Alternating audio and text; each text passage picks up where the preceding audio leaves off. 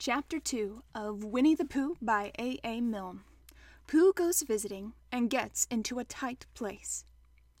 Edward Bear, known to his friends as Winnie the Pooh, or Pooh for short, was walking through the forest one day, humming proudly to himself. He had made up a little hum that very morning as he was doing his stoutness exercises in front of the glass.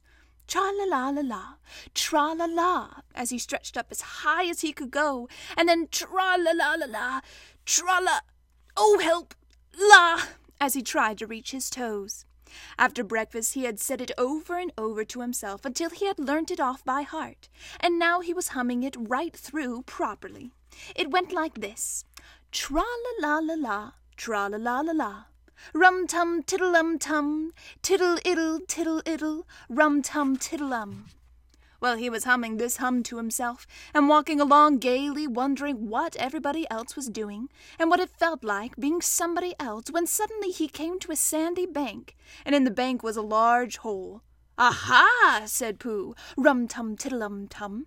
If I know anything about anything, that hole means rabbit, he said. And rabbit means company, he said. And company means food, and listening to me humming, and such like. Rum tum tiddlum tum. So he bent down, put his head into the hole, and called out, Is anybody home? There was a sudden scuffling noise from inside the hole, and then silence. what I said was, Is anybody at home? called out Pooh very loudly. No, said a voice, and then added, You needn't shout so loud. I heard you quite well the first time. Oh, bother, said Pooh. Isn't there anybody here at all? Nobody. Winnie the Pooh took his head out of the hole and thought for a little, and he thought to himself, There must be somebody there, because somebody must have said nobody. So he put his head back in the hole and said, Hello, Rabbit. Isn't that you? No, said Rabbit, in a different sort of voice this time. Oh, but isn't that Rabbit's voice? I don't think so, said Rabbit. It isn't meant to be. Oh, said Pooh. He took his head out of the hole and had another think, and then he put it back and said, Well, could you very kindly tell me where Rabbit is? Uh, he has gone to see his friend Pooh Bear, who is a great friend of his. Oh, but this is me, said Bear, very much surprised. What sort of me? Pooh Bear. Are you sure? said Rabbit, still more surprised. Quite, quite sure, said Pooh.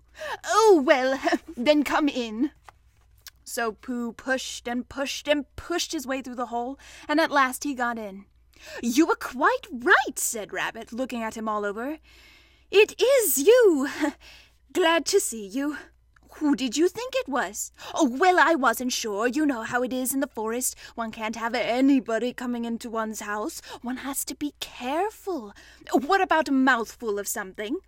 Pooh always liked a little something at eleven o'clock in the morning, and he was very glad to see Rabbit getting out the plates and mugs, and when Rabbit said, Honey or condensed milk with your bread, he was so excited that he said, Both! And then, so as not to seem greedy, he added, But don't bother about the bread, please. And for a long time after that he said nothing, until at last, humming to himself in a rather sticky voice, he got up, shook Rabbit lovingly by the paw, and said that he must be going. Uh, uh must you? said Rabbit politely. Well, said Pooh, I could stay a little longer, it, if you, and he tried very hard to look in the direction of the larder. As a matter of fact, said Rabbit, I was going out myself directly. Oh, uh, well then, I'll be going on. Goodbye. Oh, well, goodbye, if you're sure you won't have any more. Is there any more? asked Pooh quickly. Rabbit took the covers off the dishes and said no, there wasn't. Oh, I thought not, said Pooh, nodding to himself. Well, goodbye, I must be going on.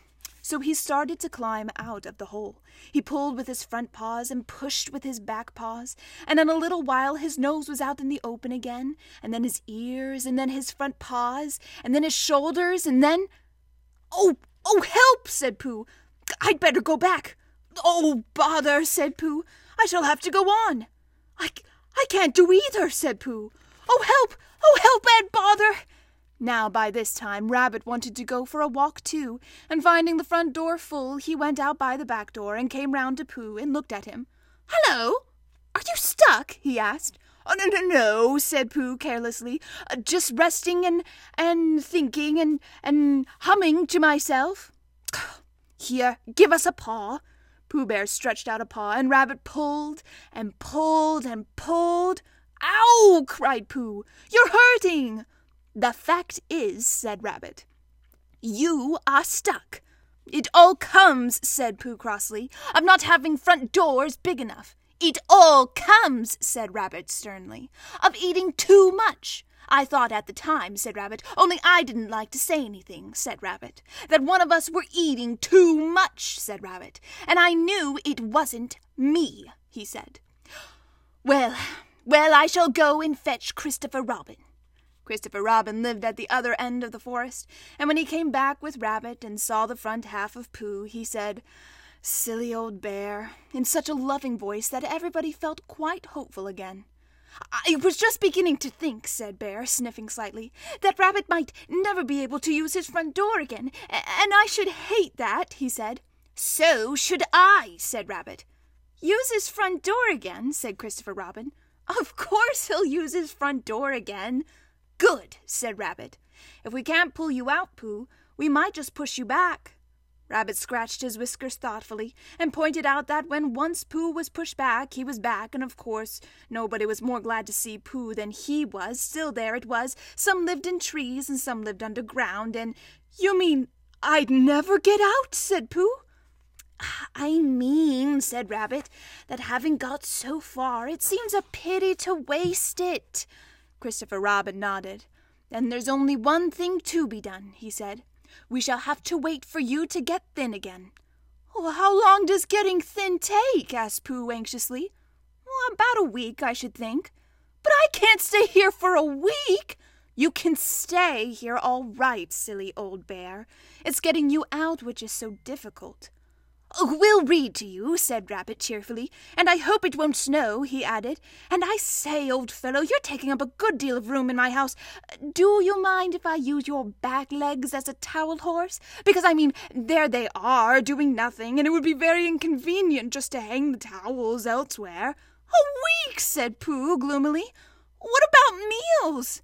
I'm afraid no meals, said Christopher Robin, because of getting thin quicker. But we will read to you. Bear began to sigh, and then found he couldn't because he was so tightly stuck, and a tear rolled down his eye as he said, Then would you read a sustaining book, such as would help and comfort a wedged bear in great tightness?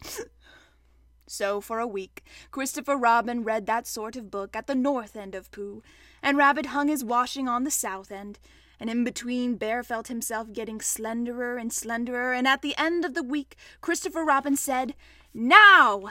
So he took hold of Pooh's front paws, and Rabbit took hold of Christopher Robin, and all Rabbit's friends and relations took hold of Rabbit, and they all pulled together. And for a long time Pooh only said, Ow! and Oh! And then all of a sudden he said, Pop! Just as if a cork were coming out of a bottle.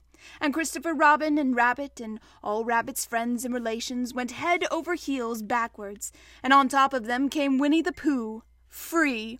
So, with a nod of thanks to his friends, he went on with his walk through the forest, humming proudly to himself. But Christopher Robin looked after him lovingly and said to himself, Silly old bear,